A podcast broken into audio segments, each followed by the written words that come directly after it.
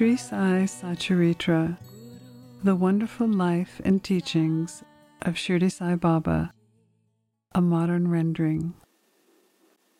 Chapter 1 According to the ancient and revered custom, Hemadpant begins this work, the Sai Satcharitra, with salutations.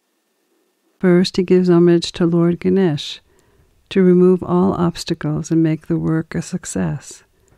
And it is Sri Sai Baba that is Lord Ganesh. Next, to the goddess Saraswati, to inspire him to write the book, saying that Sri Sai Baba is one with the goddess and that he himself is singing his own life. Then to the gods Brahma, Vishnu, and Shiva, the creating, sustaining, destroying deities, saying that Sri Sai Baba is one with them, and he, as a great teacher, will carry us across the river of worldly existence. Then to his protecting deity, Narayana Adinath, who manifested himself in Konkan, the land reclaimed from the sea by Parashuram, and to the Adi deity of his family. Then to Bharadvaja Muni, into whose clan he was born, and to the rishis, Yagnavalkya, Bhrigu, Parashara, Narda, Vedavyasa, Sanak, Sanandanan, Sanat Kumara, Shuka, Shaunak, Vishvamitra, Vashishta, Valmiki, Vamadeva, Jaimini, Vaishampayan, Nava, Yogindra, etc., as well as to the modern saints, Nivritti, Jnanadev, Sopan, Muktabai, Janardhan, Eknath, Namadev, Tukaram, Kanha, Narahari. Then to his grandfather Sadashiv, his father Raghunath, his mother who left him in infancy, his paternal aunt who brought him up, and his loving elder brother. Then to the readers who he prays, will give their whole undivided attention to this work. Then to his guru, Sri Sainath, an incarnation of Sri Dattatreya, who is his sole refuge and who will make him realize that Brahman is the only reality and the world is an illusion. Finally, to all beings in whom the Lord God dwells. grinding wheat to stop the cholera epidemic.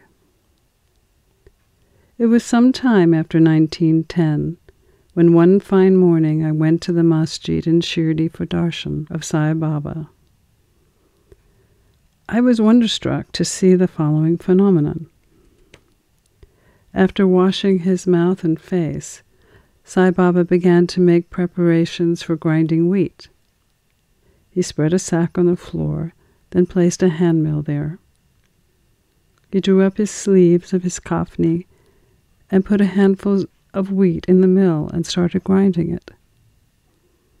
I thought, what business does Baba have with grinding wheat when he possesses nothing, stores nothing, and lives on alms?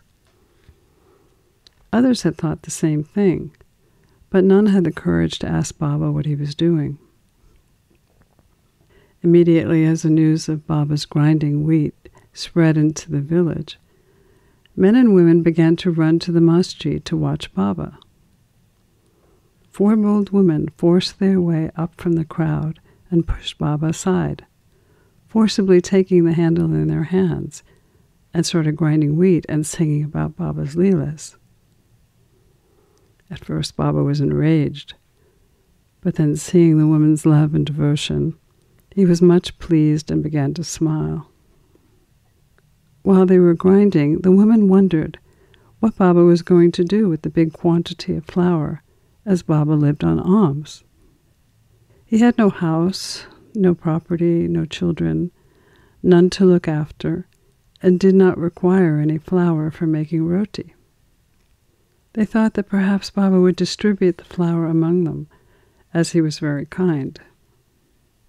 After they finished grinding, they put aside the hand mill and divided the flour into four, and each began to take some. Baba, who was calm and quiet up until now, became wild and started abusing them, saying, Ladies, have you gone mad? Whose father's property are you looting? Have I borrowed any wheat from you so that you can safely take it now? Now please do this. Take the flour and throw it along the village borders. On hearing this, the women felt ashamed, and whispering among themselves, left to go to the outskirts of the village and spread the flour as Baba directed. I asked people of Shirdi, why did Baba do this? They replied that the cholera epidemic was spreading in the village, and this was Baba's remedy against it. It was not wheat being ground, but the cholera itself was being ground and pushed out of the village. From that time onward, the epidemic subsided and the people of the village were happy. I was much pleased to know all this, but at the same time my curiosity was aroused. I began to ask myself, what earthly connection is there between wheat flour and cholera? How is it related? The incident seemed inexplicable. I thought I should write something about this and wanted to sing about Baba's sweet Leelas to my heart's content. Thinking in this way about this Leela, my heart was filled with joy, and I was inspired to write Baba's life, the Sai Satcharitra. As we know, with Baba's grace and blessing, this work was successfully completed. The inner mechanism of Baba's grinding. Apart from the meaning that the people of Shirdi made of this incident of grinding wheat, we think there was also a philosophical significance.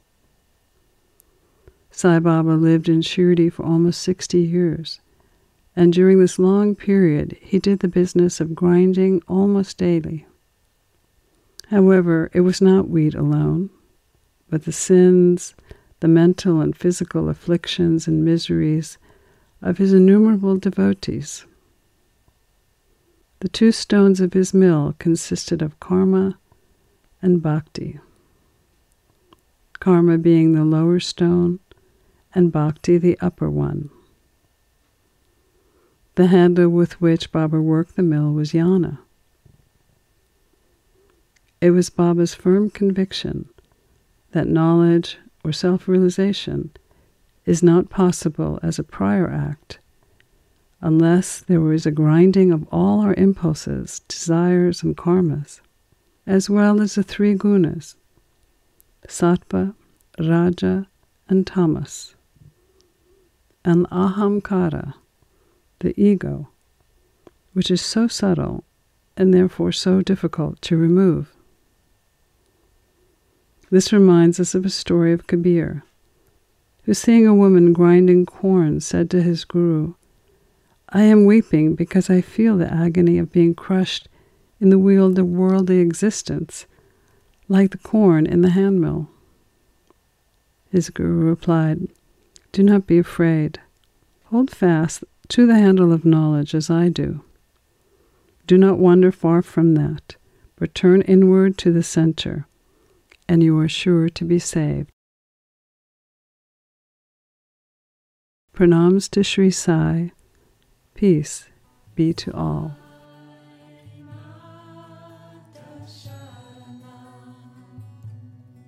You've been listening to a modern rendering of Hemadpant's The Sri Sai Satcharitra, the wonderful life and teachings of Shirdi Sai Baba, edited and narrated by Monica Penikanda.